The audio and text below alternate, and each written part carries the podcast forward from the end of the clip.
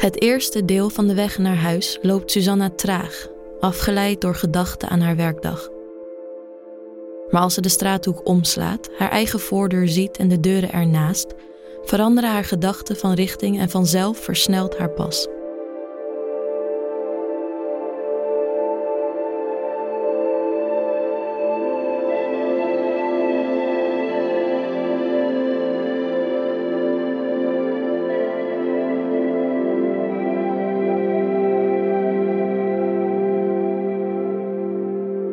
Eenmaal binnen rent ze naar de achterdeur, kijkt door het raam en ontspant.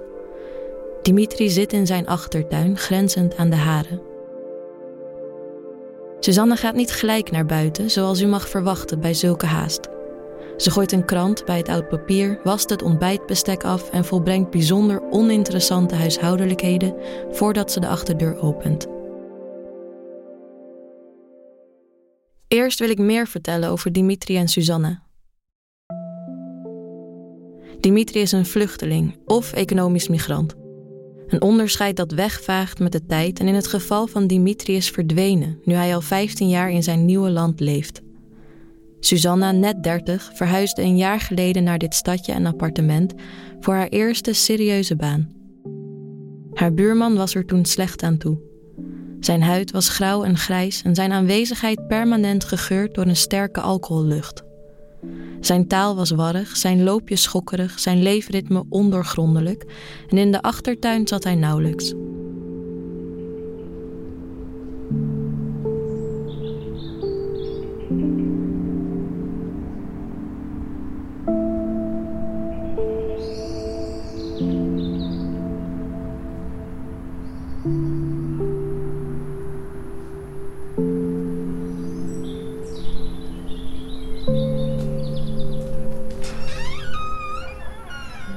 Dimitri leunt met zijn ellebogen op de lage schutting tussen de twee tuinen in. Elke keer als hij een hijs van zijn joint neemt, blaast hij de rook achter zich, zijn eigen tuin in. Ik leef niet in deze tijd, ik leef in het vroeger. Nee, eerder nog dan vroeger. Hoe ver vroeger, toen het normaal was dat mensen zich in het badhuis wasten? Dimitri lacht een slinkse grijns. Met de twee vingers die de joint vastklemmen, wijst hij naar Susanna zoals Robert De Niro dat zou doen, zeggend: Ik zie wel waar je naartoe wil. Susanna en Dimitri hebben het de laatste tijd vaker over het badhuis gehad. Na Dimitri's reactie heeft ze onmiddellijk spijt van haar opmerking. Ze wil het niet eens daarover hebben. Gezellig toch, met z'n allen lekker in bad. Dimitri lijkt op meer manieren op de acteur. Klein van lengte, donker haar, zware wenkbrauwen en sinds kort ook pretogen. Het is niet gelijk duidelijk op welke manier Dimitri bedoelt wat hij zegt. Maakt hij een geintje? Is hij seksistisch, ondeugend of vindt hij het daadwerkelijk gewoon heel gezellig? Vind je het dan niet erg om je altijd daar te moeten wassen?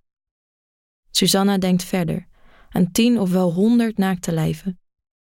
Haar eigen lichaam ziet ze oneerlijk realistisch voor zich, Witte striemen, blauwe lijnen, donkere haren, roze bultjes, ongewenste hobbels. De lijven van de anderen zijn zachte contouren zonder enige kenmerken. Even roze als haar eigen huid, maar verder glad gestreken vage barbapapa's. Gezellig met z'n allen, zegt Dimitri opnieuw, deze keer serieus. Iedereen heeft hetzelfde lichaam. Jij hoeft je helemaal niet te schamen. Ik schaam helemaal niet voor mijn lichaam, zegt Susanna beledigd. Susanna kan zich niets anders dan schaamte voorstellen bij het badhuis. Bijvoorbeeld bij binnenkomst, als mensen stinkend naar straatvuil, bedekt met donkerbruine en zwarte vlekken op hun roze vlees, het gebouw betreden met een ongegeneerde dorst naar schoon water. Toegegeven, misschien is er juist op zo'n moment geen ruimte voor schaamte. Je stormt binnen ontdoet je struikelend van je kleren en het is pas wanneer de huid de straal voelt en je troebel geworden water onder je ziet kolken, dat de schaamte boven komt drijven. Met terugwerkende kracht voor het gulzige moment ervoor, of misschien wel schaamte voor het hier nu naakt tegenover de buren staan. In elk geval schaamte. Of zou het alleen voor Susanna zo zijn?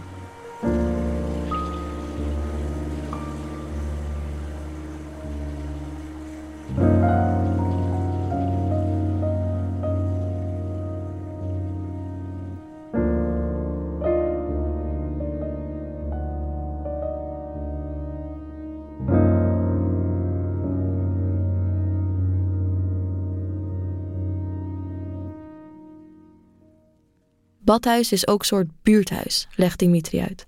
Gezellig.